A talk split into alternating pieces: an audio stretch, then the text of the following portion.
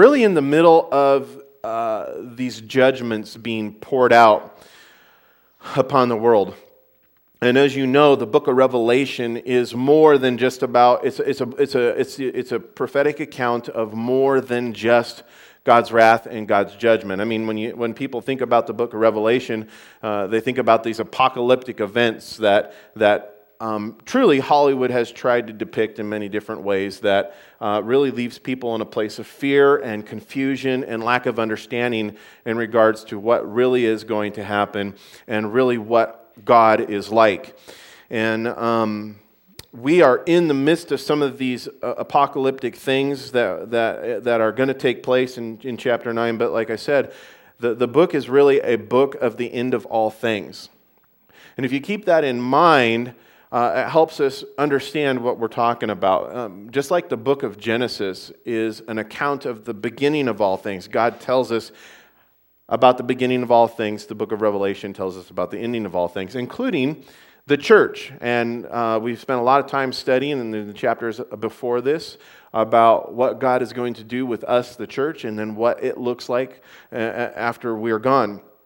And as we enter into this transition, or we're into the midst of this study of these judgments that are being um, poured out upon the earth, um, they may, that as we study through them on a Sunday morning, we may come to this place of going, what's, what's really the purpose for us as believers?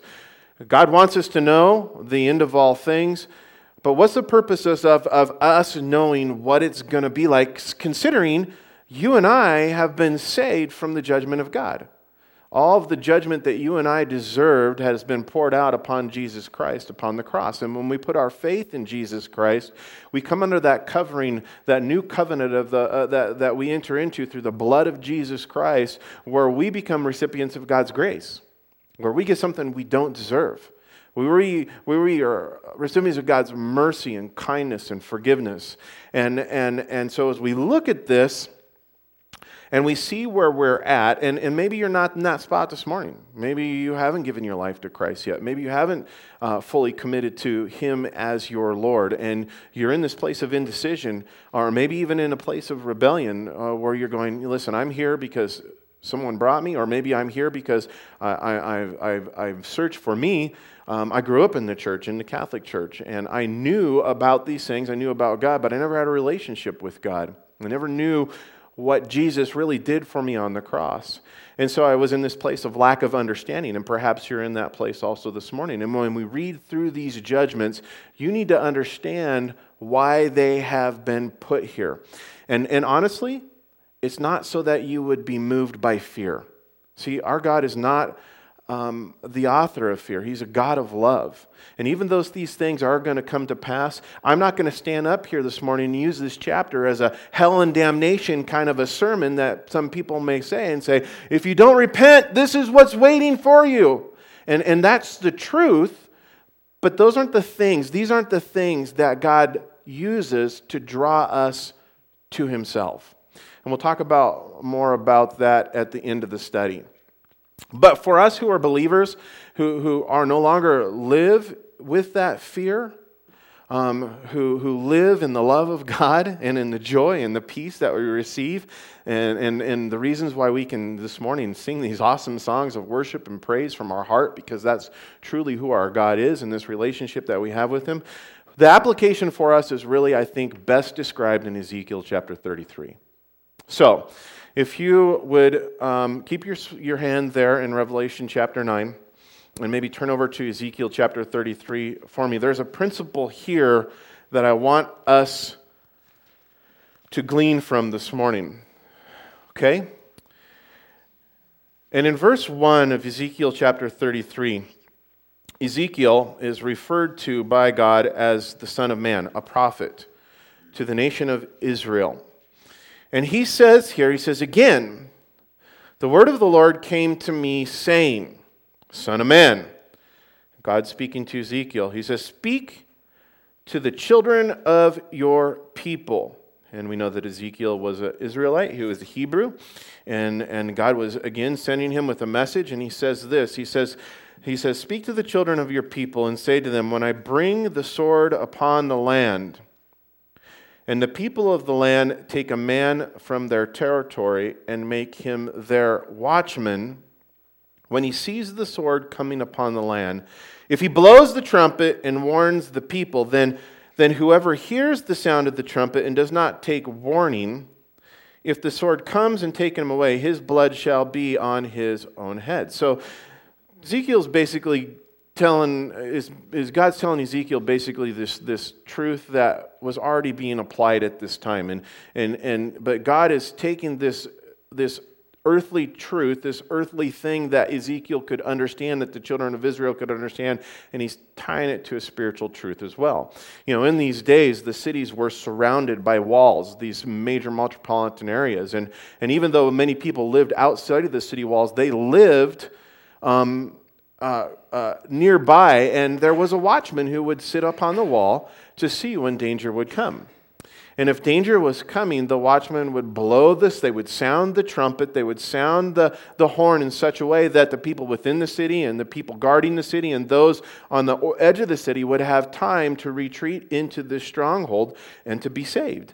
And, and God's telling Ezekiel, listen, tell the people this and and and and that when they point a watchman and then if they sound the horn and if you decide to stay out the side of the city just like some people do today you know we don't have this but we li- we also live in a nation where there's uh, tornadoes and hurricanes and those kinds of things. And and and often warning is given and lots of people you see it down south they're like oh, I'm staying here. I've never left this place. I've been here for 77 years. And and and you know and it's like and then you see this devastation and that was their last year because they're gone well, they've been warned and they chose to make the decision to stay, and, and, and ultimately they suffered the consequence. So that's kind of the same thinking that we see here. And so as he goes on in verse 5, he says, And he heard the sound of the trumpet, but did not take warning, his blood shall be upon himself.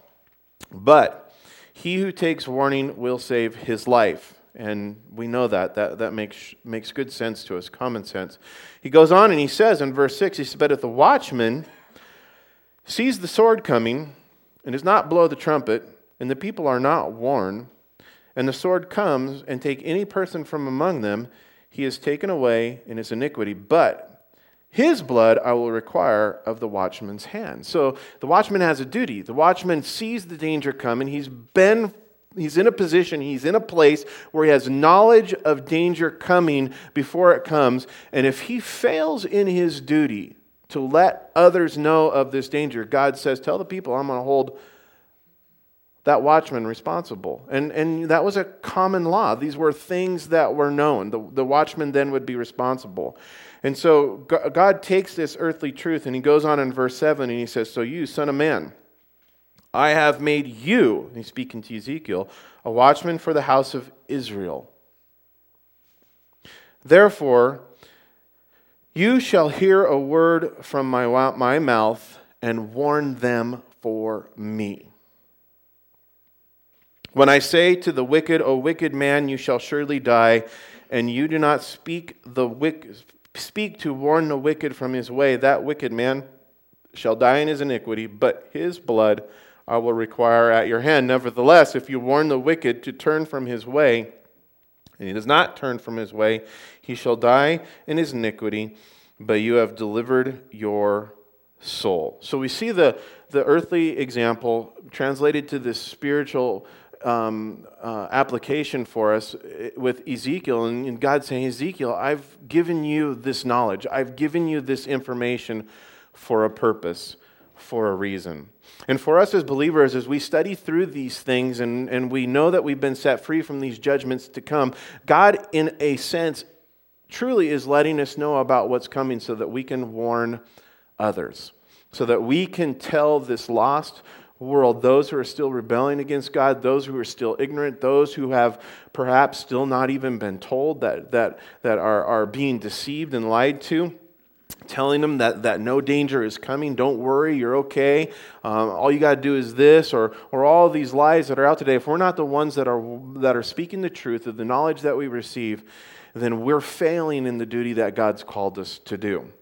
And so, as we study through this this morning we see these truly these horrific and terrifying things that are going to be coming, it should prompt us, when we understand the love that we have, to, to, to admonish people not to turn or burn. That's not, that's not the, the, the direct part of the message, even though that is part of the message, but it's, it's turn from the judgments that to come so that you might receive the love and forgiveness and mercy and grace of God today. He's a heavenly Father, and He wants you to become a child of his family.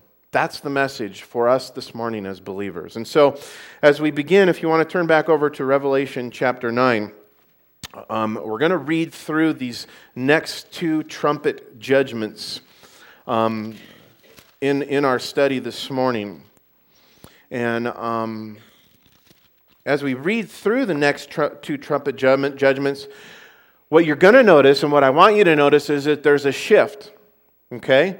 There's a shift from the first four that we had previously read about um, back in chapter 8. And if you remember, in chapter 8, in total, there's seven, seven trumpet judgments.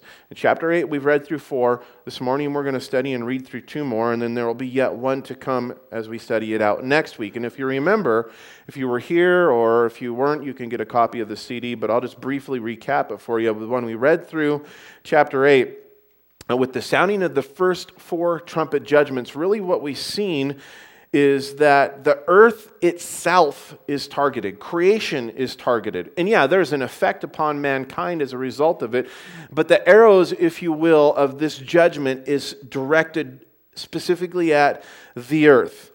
And in that, when the first trumpet judgment is sounded, um, we're told, first of all, that a third of the earth's vegetation is destroyed. All of the earth's vegetation is destroyed, a third of it. And with the sounding of the second, trudgement, second tr- trumpet judgment, the earth's oceans are then affected. And I'm just giving you a, a summarized uh, uh, account here. Um, but it's the earth's oceans that are affected, and the result of that is a death to a, a third of all the living creatures within the sea and the destruction a third of all of the ships that are upon the oceans at that time all being destroyed. And then with the third trumpet judgment, um, there will be, we're told, a cosmic poisoning uh, to the earth's fresh water supplies. And lastly, when the fourth trumpet judgment sounds, we're told that a third of the earth's light is lost. And this is a light both from the sun of the day and the reflective light uh, uh, that is given by the moon and the stars at night, which results we're told in this fourth trumpet judgment from uh, pollution, a possible pollution, perhaps to the Earth's atmosphere that will filter or block out the light, or um, a loss of the light as a result of a disruption to the Earth's um, orbit or rotation. We know that these come from meteors and asteroids that are, that are striking the Earth. And if the Earth's, uh, if the, if the, if the um, Earth's orbit or rotation is disturbed, it can cause a shortening of the day. And, and, and in this sense, a third of the light, meaning if it was a third of the day, then, then our 24 hour day would then be reduced to a 16 hour day, depending upon the tilt and the rotation of the Earth. Both of those are possible scenarios that are the result of these meteors or asteroids that we're told about that will impact the earth during these trumpet judgments, the first three trumpet judgments. Now, as we continue on, I need to um, point out to you um, that at the end of chapter 8, if you look there at the very last verses, we're told that after the fourth trumpet judgment sounds, there will be an angel who is sent out. And this angel is sent out to deliver a message, literally a warning to the inhabitants of the earth, to those who have already gone through these first four trumpet judgments.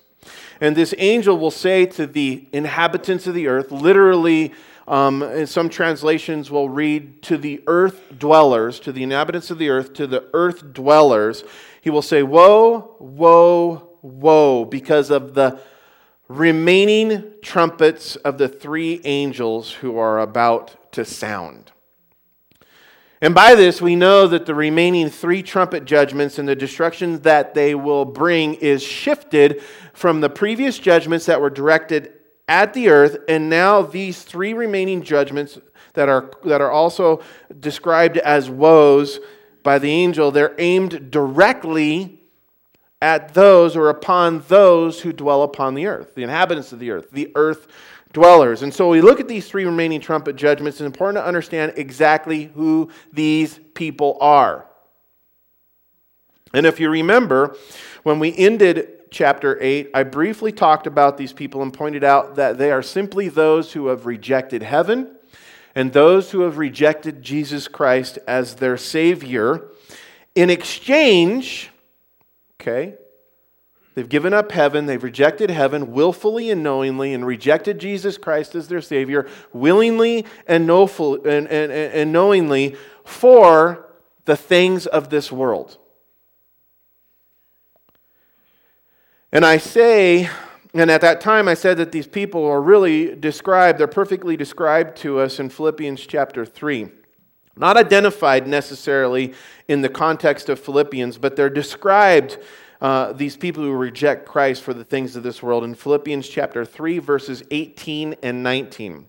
And in those verses, it says this it says, For many, Paul writing, he says, For many walk, of whom I have told you often and are now telling you, even weeping, that they are enemies of the cross of Christ, whose end is destruction, whose God is their belly, and whose glory is in their shame, and who set their mind on earthly things.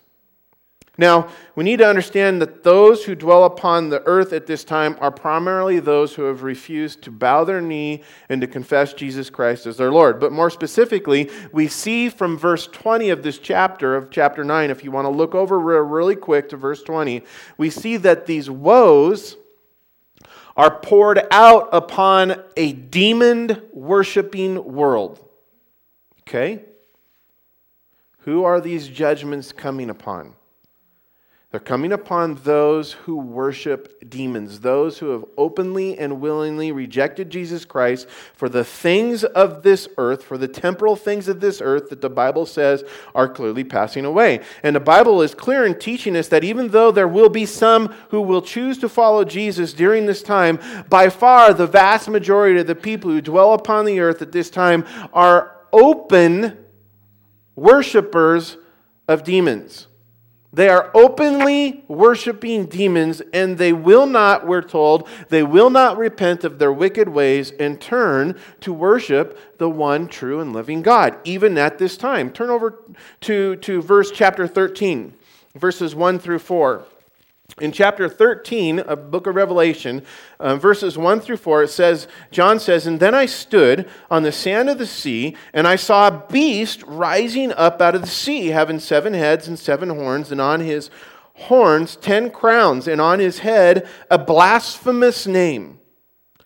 And now the beast which I saw, verse 2, was like a leopard. His feet were like the feet of a bear, and his mouth like the mouth of a lion. And the dragon gave him his power, his throne, and great authority. And I saw on the head as if it had been mortally wounded, and his deadly wound was healed. And all of the world marveled and followed the beast. So they worshiped the what? The dragon who gave authority to the beast, and they worshiped the beast, saying, Who is like the beast? Who is able to make war with him. And if you look over back again, kind of going backwards a little bit more to Revelation chapter 12, verses 7 through 9, in these verses, we're, we're told exactly who this dragon is and who the inhabitants of the world will be worshiping at this time. And it says in verse 7 And war broke out in heaven. Michael and his angels fought with the dragon. And the dragon fought with it. And the dragon and his angels fought, but they did not prevail, nor was there a place found in them or for them in, heavy, in heaven any longer. So the great dragon was cast out, Who is this great dragon? The serpent of old, called the devil and Satan, who deceives the whole world, and he was cast to the earth, and his angels were cast out with him. Now go back over to verse chapter 9, because with that context, we enter into chapter 9, and so we see that Satan with his angels, who we today refer to these angels as demons, they are the ones who are openly and willingly worshiped by most of the inhabitants of the earth at this time. As a matter of fact, they're glorying in it, they're bragging in it. Who can make war against our gods? The dragon and his demon armies and, and, and these things. And, and it appears that at this time, the worship of Satan will be taking place on two different levels. The first is through the worship of idols. And it's a foolish thing considering we're told clearly that an idol, which is simply something that is crafted by man, made of things like gold, silver, brass, stone, or wood, that they are nothing more than what they are made of wood, stone, brass, gold, silver. And, and because of that, they don't have the ability that God has. They cannot see, they cannot hear, they cannot walk. They are an inanimate object. In fact, in Psalm 115, verses 3 through 8, it tells us this, saying, But our God is in heaven, and he does whatever he pleases. Amen?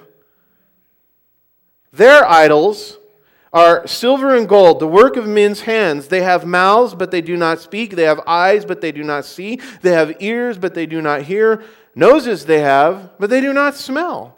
They have hands, but they do not handle. Feet they have, but they do not walk, nor do they mutter through their throat. Those who make them are like them so is everyone who trusts in them.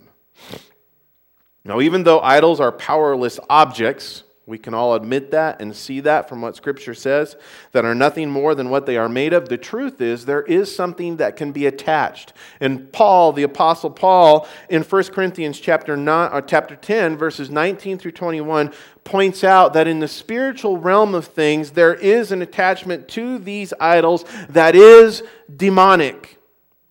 And he says, What am I saying then? That an idol is anything, or what is offered to idols is anything? He says, Rather that the things which the Gentiles sacrifice, they sacrifice to demons and not to God. And I do not want you, he's speaking to the Christians in, in Corinth, I do not want you to have fellowship with demons. He says, You cannot drink the cup of the Lord and the cup of demons. You cannot take, partake of the Lord's table and in the table of demons. So, one of the ways that Satan is worshiped today and will be worshiped through the tribulation period that we're reading about here is through idol worship. However, there will also be this unconcealed worship of Satan at this time. And the fact of the matter is, is, it doesn't take much for any of us to realize that this is something that is rapidly taking place among us today. This growing, the open worship of Satan. A rapid emergence of this right now through the New Age movement and through the modern pagan and Druid and Wiccan teachings and practices of worship. And by the way, if you don't know this, um, that, the, that, that pagan uh, uh, religion of, of Wiccan is, is huge in Fremont County. Huge. And if you ever want to know a little bit more about that, go talk to our police department. And they deal with, with things that are associated, these pagan worship practices that goes on with the Wiccan um, religion or church or whatever you want to call it. It's, it's, it's emerging and it's growing rapidly and the practices of worship along with it and all these heathen, these heathen religions they have different varying beliefs and they have different varying false gods that they say that they worship but they all have two things in common okay this is what connects them all together. The first is that the teaching, the, the, the, the, first thing that they have in common is, is the teaching that Satan, who they commonly refer to as Lucifer, he's really not a bad guy. He's simply gotten a bad rap by us, the Judeo Christians. We've cast him in this bad light. That's something that brings all these, these, these satanic religions together. Yet the Bible teaches us that this delusion, which does and will lead the inhabitants of the earth to worship Satan, because it's the same lie that will hold true at this time, you know, he's not a bad guy.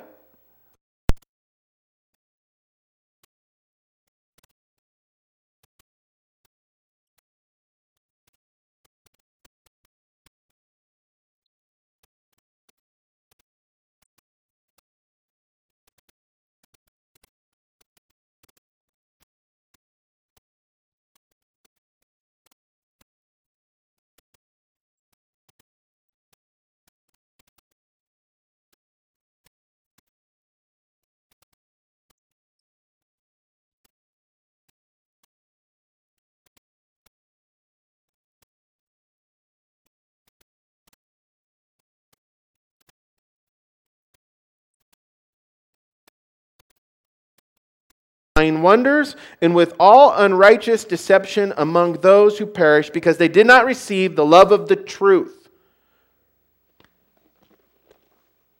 The truth. That they might be saved. And for this reason, God will send them strong delusion that they should believe the lie.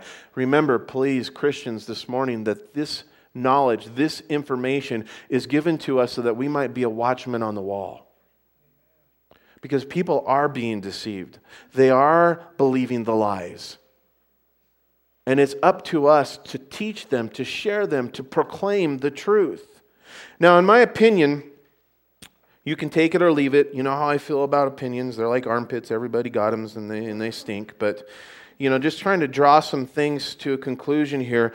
Um, in my opinion, the lie, the lie that is spoken of, because it's spoken as a specific thing in Second Thessalonians, that, that, that they should believe the lie the, the, the lie that is being spoken of here is the second thing, in my opinion, that these false religions, these, these pagan satanic religions, that they all have in common. And it's this teaching that we as human beings can be a God, or we can be like God. We don't need Him.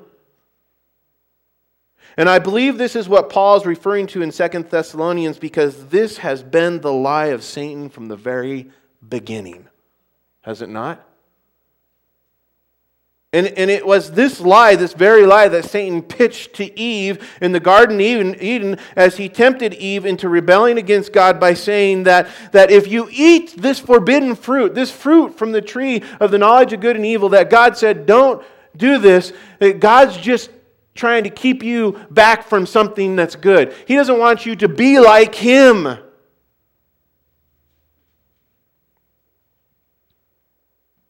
And that's the lie that Satan proposed to Eve that you would be like God. Now, the point in these judgments which are to come and will be poured upon. Now, the point of all this is that these judgments which are to come, that we're going to read about now, that will be poured out upon a Satan loving and demon worshiping world which God hates. That's the point. It's not arbitrary. It's not random. It's done with intention. It's done with purpose. And as we break down this chapter, it is as if God is saying to these inhabitants, okay? It's as if God is saying this. So, you think you love Satan? You think that you love Satan? and you love his demons and you think you want to worship them, then go ahead and have a little bit of a taste of what they're really like. That's what we read about here. And in verse 1 of chapter 9, the Apostle John writes and he says, Then the fifth angel sounded. And I saw a star fallen from heaven to the earth. To him was given the key to the bottomless pit. And he opened the bottomless pit, and smoke arose out of the pit like the smoke of a great furnace. So the sun and the air were darkened because of the smoke of the pit. Then out of the smoke, locusts came up from the earth. And to them was given power, as the scorpions of the earth have power. And they were commanded not to harm the grass of the earth, or any green thing, or any tree, but only those men who do not have the seal of God on their foreheads. And they were not given authority to kill them, but to torment them for five months. Their torment was like the torment of a scorpion when it strikes a man. Has anyone ever been stung by a scorpion here? Yeah? I haven't, but I hear it's very painful. It's much like a burn, and, and it doesn't go away. So, um, not a pleasant thing to say the very least. And in verse 6, it says, In those days men will seek death and they will not find it. They will desire to die, and death will flee them. The shape of these locusts was like horses prepared for battle, and on their head were crowns of something like gold, and their faces were like the faces of men. They had hair like women's hair, and their teeth were like lions' teeth, and they had breastplates like breastplates of iron, and the sound of their wings were like the sound of chariots with many horses running into battle. And they had tails like scorpions, and there were stings in their tails. There were, their, their power was to hurt men five months, and they had a king over them, the angel of the bottomless pit, whose name in Hebrew is Abaddon, but in Greek he has the name Apollyon. One woe is past. Behold, still two more woes are coming after these things. Now, I've t- I know I've taken some time to get to this place where we're actually into the text, but um, hopefully you'll see the need for that as we continue on now. And these verses, they first tell us um, who it is that releases these demonic creatures. And, and they tell us exactly where they are from. Now, the one thing, or the one who is described as the star that fell from heaven, is it's, it's probably Satan, who in Isaiah chapter 14 is mentioned by name and is described as the one who has fallen from heaven. In Isaiah chapter 14, verse 12, it says this How you are fallen from heaven, O Lucifer, son of the morning. How you are cut down to the ground, you who weaken the nations. And here in verse 1 of chapter 9, we read that the fallen one, perhaps as we read in Isaiah, Lucifer, Satan, who, by the way, has no power on his own, at this point he is given the keys. The keys to a bottomless pit, or more specifically, an abyss, the abyss, which is also mentioned in other places in Scripture with the name of Sheol or Hades. This is what we're talking about. Now, the Bible refers to this place as the place of the dead, a place of torment.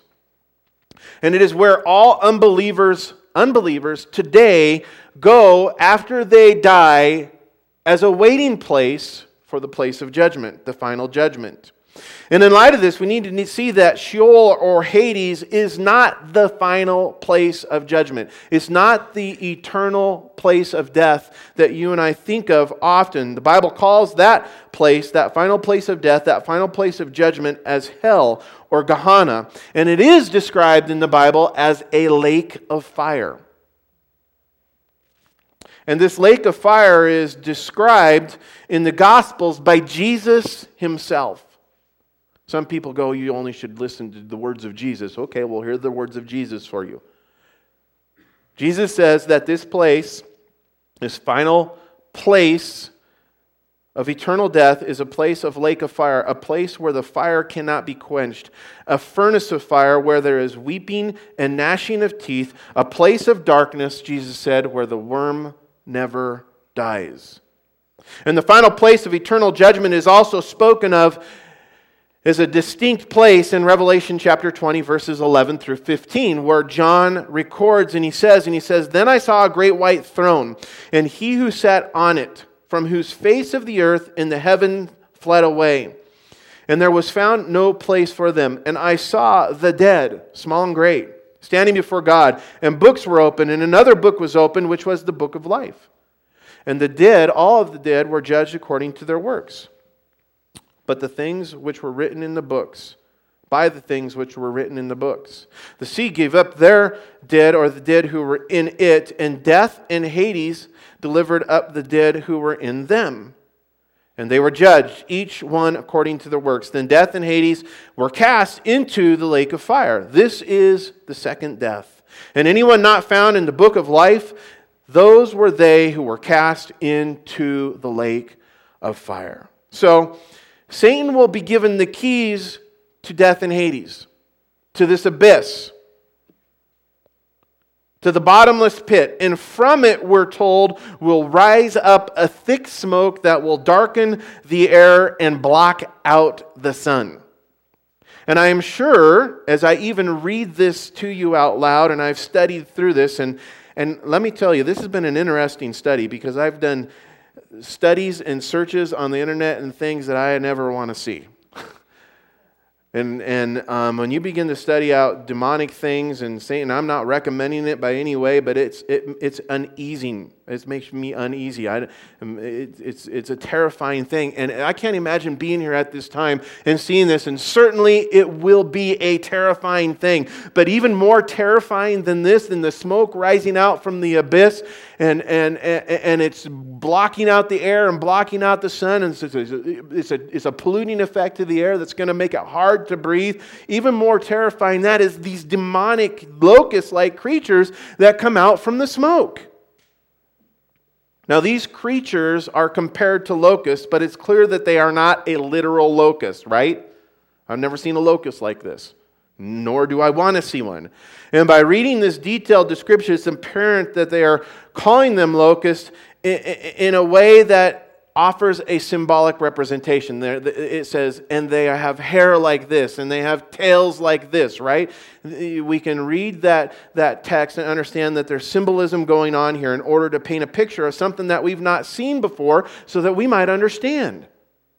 And so John tells us that they have body like, bodies like horses, faces like men, heads, and the heads of these demons are crowned and covered with long hair.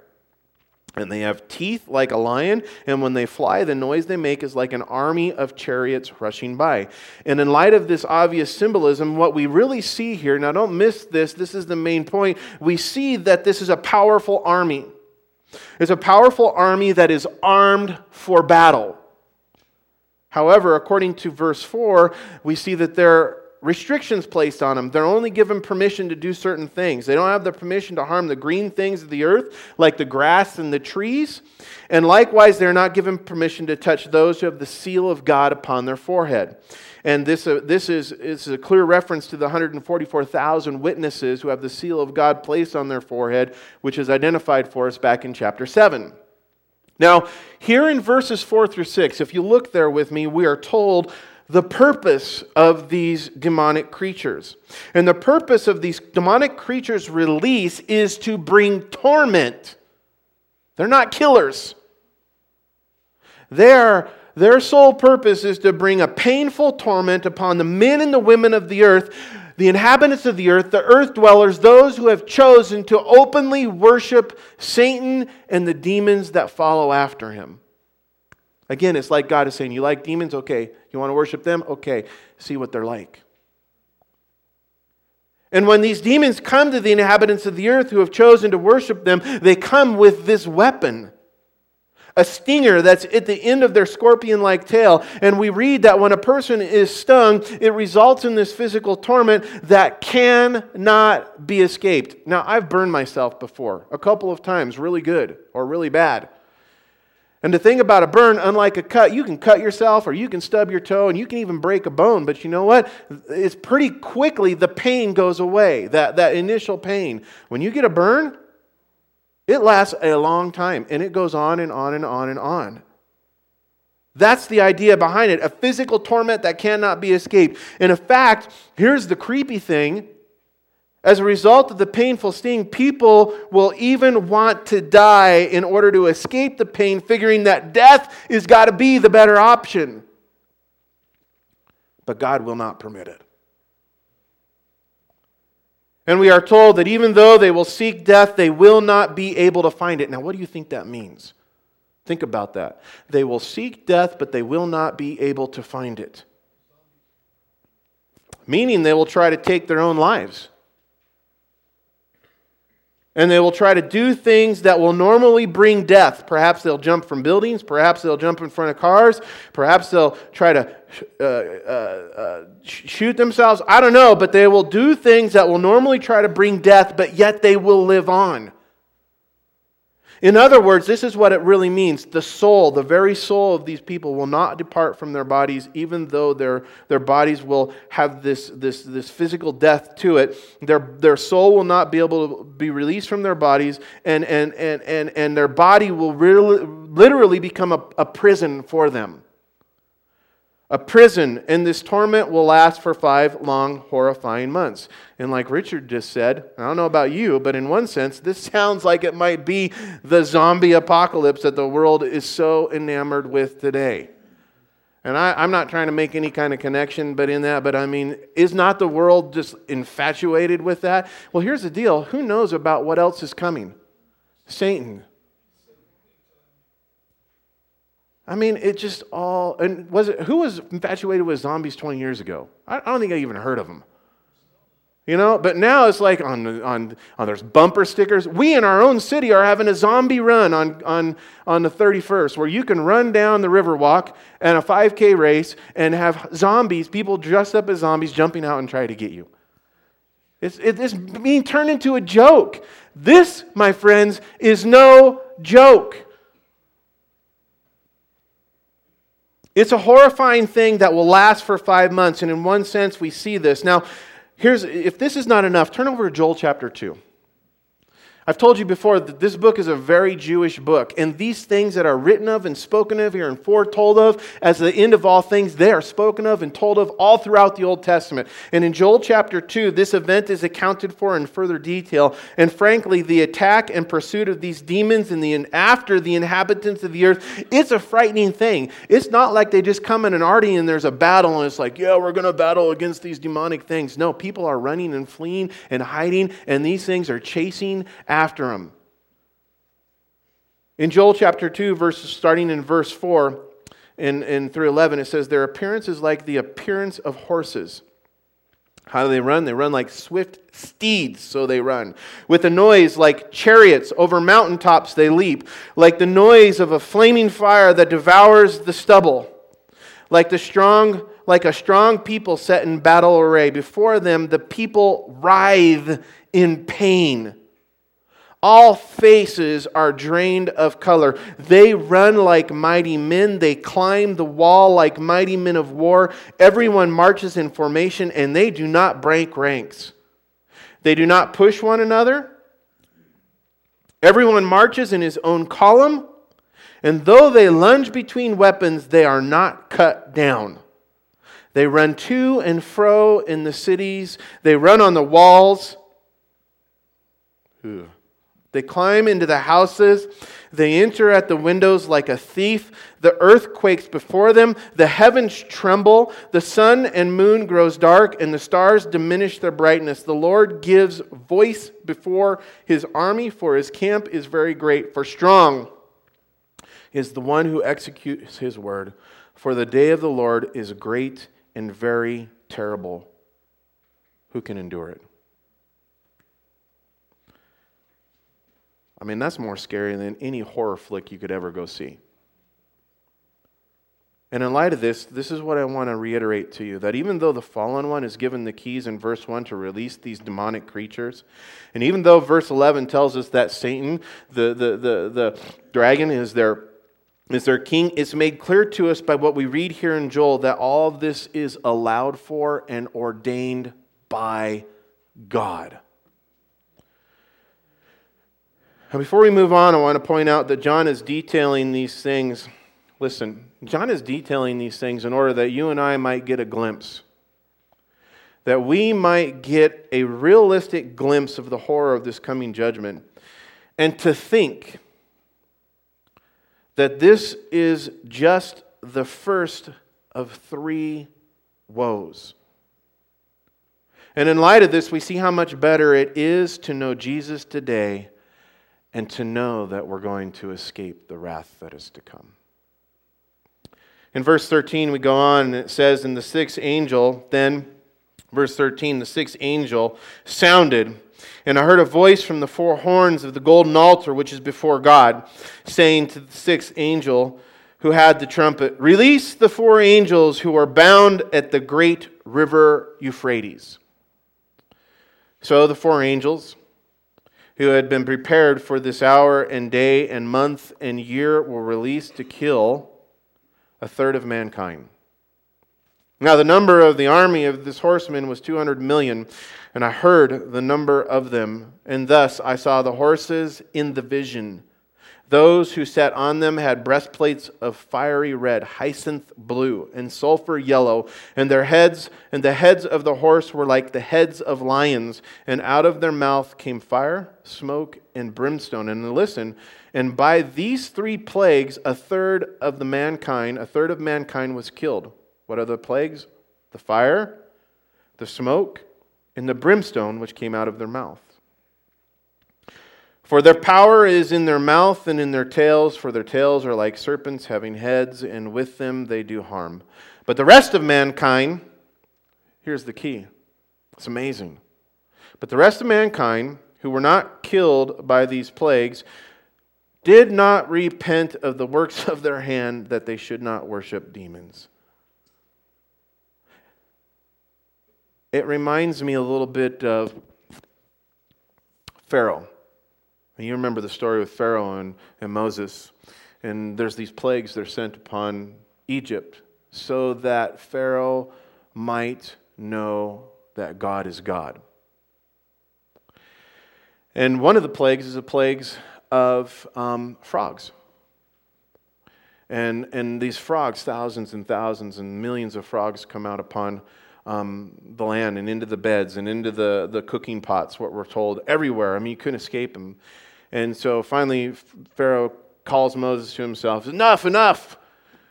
Tell God to relent, and I will let your people go. And Pharaoh's and Moses is like, okay, sounds good. When do you want me to have these frogs? When do you want me to tell God to, to have these frogs removed? You know what Pharaoh says? He says, tomorrow. Go read it. He says, tomorrow.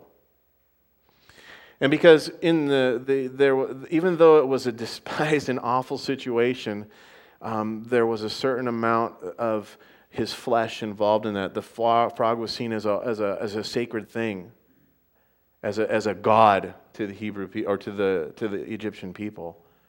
And even though Pharaoh, his, his, his mind was on earthly things, his belly was his God. And, and that's the deception that people fall in. It's like, uh, I remember when I was giving my life to Christ and turning away from drugs and alcohol. It didn't happen like that for me. There was times when I went back to smoking pot, times when I went back to doing drugs, times when I went back like a dog that returns to its vomit and eats it up, going, "Oh, yum, I want more." And these people are described like that. Rather than turning to the Lord, it says that they should not turn from God, that they should turn to worshiping demons and idols and silver, gold, silver, and brass and stone, which cannot walk, neither can hear or walk. And they did not repent of their murders, of their sorceries, or their sexual immoralities, or their thefts. There's a key in here that I'm going to close this out with here in just a few minutes. But what we read here is there's a second, there's a second of the three woes that are being spoken and warned about, or excuse me, this is the second of the three woes that are, that are spoken and warned about back in chapter 8, verse 13. And with this trumpet being sounded, John tells us he heard a voice coming from the golden altar of incense. Again, this is a key. It's, a, it's something that should connect in our mind back to what we already read and go, oh, yeah. And, and, and um, when these judgments began, if you remember, there was an, an angel back in Revelation chapter 8, verses 3 through 5, that was offering up incense and offering up the prayers of the martyred saints on this altar, and they were rising up before God. And now, from the same altar where the prayers of the martyred saints are being offered up along with incense, from that same altar, we see that a voice speaks, a voice speaking, a commanding voice, commanding the four angels that have been bound in the river Euphrates to be set free. And in light of this, we're once again given a picture of how God takes no pleasure in the death of the wicked. God takes no pleasure in the death of the wicked, and we see that here because we again, as this reference to the altar and the voice coming from it, and we know what's going on in the altar, we see that God is being moved to judgment. Move to judge here now for the sake of righteousness. Here now move to judge for the sake of justice. And we must keep this in mind because even though our God is a merciful God who pours out his loving kindness on the just and at this time on the unjust all alike, he is also a just judge who must take action, and he will come against everyone at a time in the future everyone who will not accept his son, Jesus Christ, and will not accept that gracious and merciful forgiveness that he is extending to them. that comes through Jesus' sacrificial death on the cross.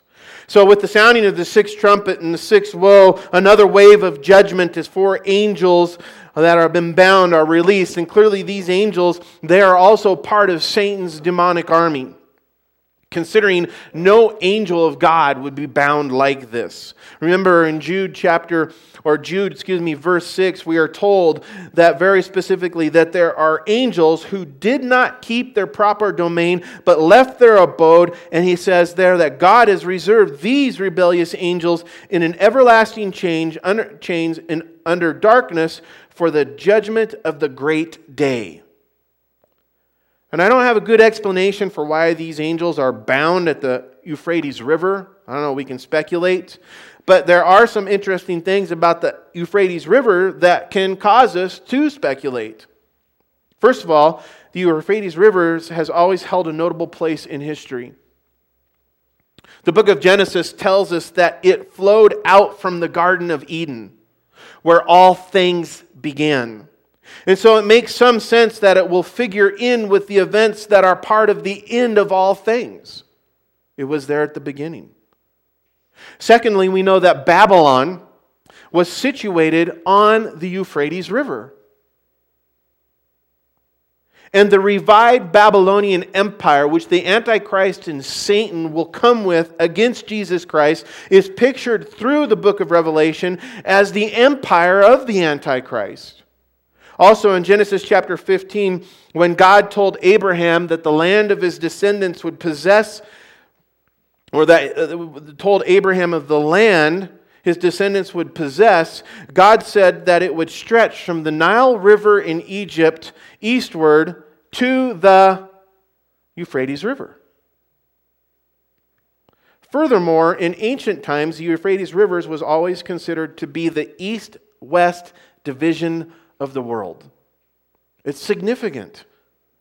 And in Revelation chapter 16, listen, we read that this river, which has flowed since the beginning of time, that's what we're told, this river has flowed since the beginning of time and it has flowed some 1,700 miles from the Taurus Mountains, which is in the modern day Turkey, to join up with the Tigris River right before it dumps into the Persian Gulf. We're told in Revelation chapter 17 that this ancient river will dry up in these end days, in these end times, allowing for the armies of the east to gather in the plains below the mountain of Megiddo, where the battle of Armageddon will take place. Well, would you believe that scientists today have begun to confirm what the Bible has already prophesied? This seemingly impossible event of the Euphrates River drying up? It feeds the fertile crescent that we where, where it says all life began, scientists will tell us. In fact, recent studies from NASA, from NASA scientists, they have reported that the Fertile Crescent region in the Middle East is losing fresh water now at a rapid rate that cannot be replaced. And in these reports, they say that the water flow in the, in the important, they say, Euphrates and Tigris rivers, both of these have decreased as a result of this trend, and as a result of this trend, much of the land that was once used and suitable for farming has become an arid wasteland, cracked and dried. As a matter of fact, one of the things that I, that I, read that was really scary is that with the Euphrates River drying up, you know what's happening? Is that these, these snakes that, that lived in that river, they're running out of places. They're coming out of the, the rivers and they're attacking people. Go read it, it's really creepy. Anyway, they say that the Tigris and Euphrates rivers are drying up, and these are the very rivers that once held a crucial part of the cradle of civilization, civilization in ancient Mesopotamia, they say for thousands of years. The decrease in the water has primarily resulted from a major drought that began in 2007 and the loss of the snowpack in the mountains to the north.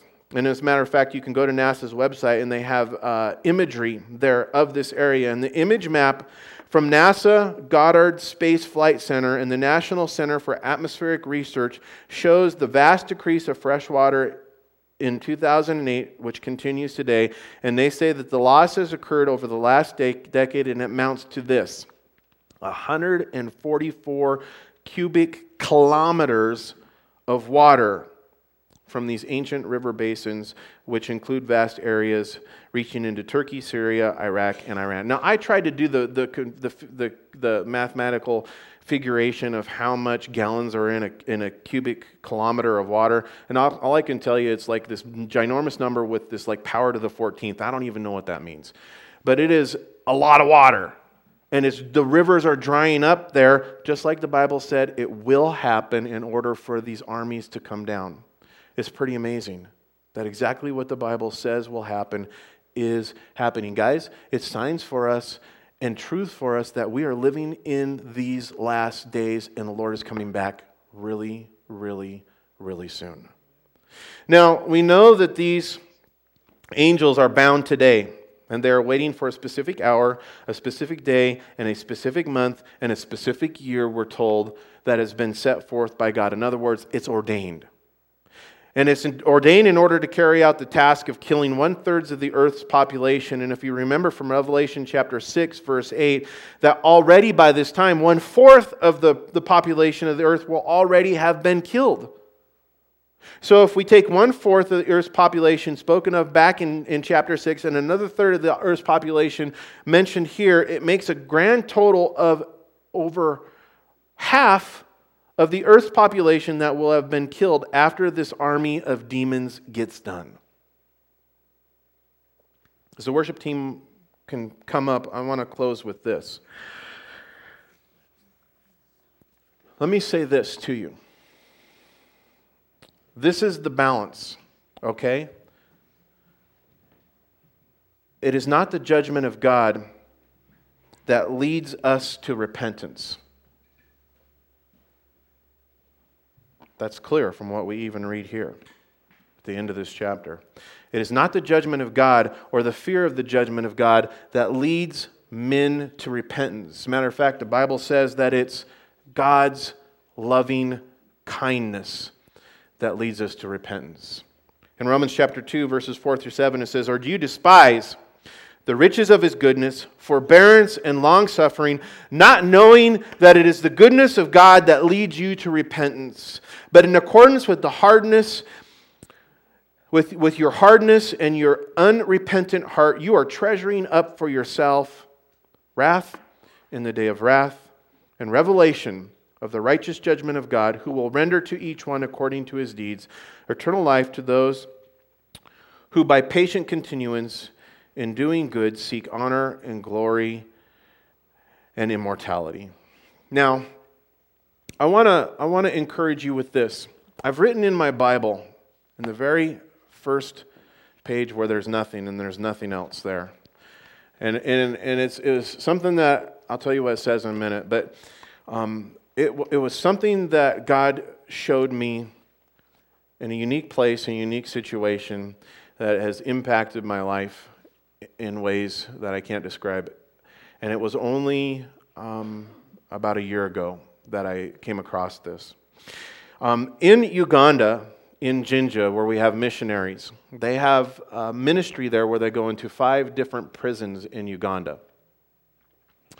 One of the prisons there is called Jinja Remand. And Jinja Remand is a men's prison that is it's, it's a horrific place to be. Not only because of the condition of the facilities and the care that's given there while these men are in prison, but because this place is a place of hopelessness, utter hopelessness. It's a place of despair that um, I hope none of us ever, ever, ever have to experience. Here's the reason why: because in Jinja, in Uganda, when if you're if you're accused of a crime, you are arrested, and you are guilty until you are proven innocent. And, and when you are arrested, you are placed in this prison until you go to court. And going to court and getting your day in court in the Uganda prisons system can take up to seven years. Most people, to be fair, it's two to five, but it, it, it can go as long as seven years. So you have men, literally thousands of men in this prison who have been convicted by crimes that may very well have been innocent or don't even know how long, if they are guilty and they know they're guilty, they don't know how long it will be before they even are set free because they haven't been sentenced. It's a desperate place. And it's one of the places that we go to and do church ministry there. It's a um, dilapidated place. It's run down. The government does have the money to provide for facilities, much less clothing and food. These guys get one meal a day if they're lucky. And they all wear these orange or these yellow shorts and these yellow um, shirts that, that are, are provided maybe once a year. And if they, they're, they're threadbare and they're tattered, and, and the only way that these men get any kind of care or clothing outside of that is if someone on the outside brings it into them. Well, in this place, there's. Uh, if you take maybe a, a, quarter of our room, a third of our room, there's a, a, a, concrete walled area with a roof that's open up on one side where they allow for us to do church service with some of the men in this facility. And um, the one wall is open up to the, to the open courtyard. Most of this prison is all in an open area, and you see the men out there just laying and sitting in the grass, mostly is what they do for the day. And the dirt and the grass, not really grass, it's more so dirt. But we get to have church service, and we sing praises, and we sing worship, and we get to teach them the Word of God. And, and that happens, um, I think they do that two times a week in that one spot. Yeah. And there's five other prisons that they go to. And. Um, I paint that because that picture for you because in this prison, on the one wall opposite of the opening area into the courtyard, is, is like scraped into the wall, is what I've written down in my Bible. And it's a message of hope. And scraped into this wall in this church, it really is a church. Scraped in this wall is this the downfall of man does not mean his end. The downfall of man does not mean his end. And I know that that is a word for us this morning that our downfall, our sin, our shortcoming, our failures, our rebellion, our lack of ability to do what we know is right, much less what, what, what God says is right in these things, our inability and our failure to do that does not mean our end. And that is a message of hope in a very hopeless place that people there can glean onto because the truth is is that Jesus Christ is a, is, is, is a God who loves us, forgives us, and He Himself is willing to take our downfall, our sin, our failures upon Himself so that Bible says that we might become the righteousness of God and have a new life in Him and become new creations in Christ Jesus through the working of the Holy Spirit. There is still hope. But once we get to this time in this place, very, very little. So I encourage you this morning if you're in that place where you're feeling overwhelmed by yourself, by your failures, by your faults, to remember that your downfall does not mean the end. That you have a Redeemer, you have a Savior who died for you, who loves you, who wants to be in a relationship with you, who gives you this hope of eternal life, a place where there's joy and peace, that you may escape, that we may escape what we deserve. Father, thank you, God.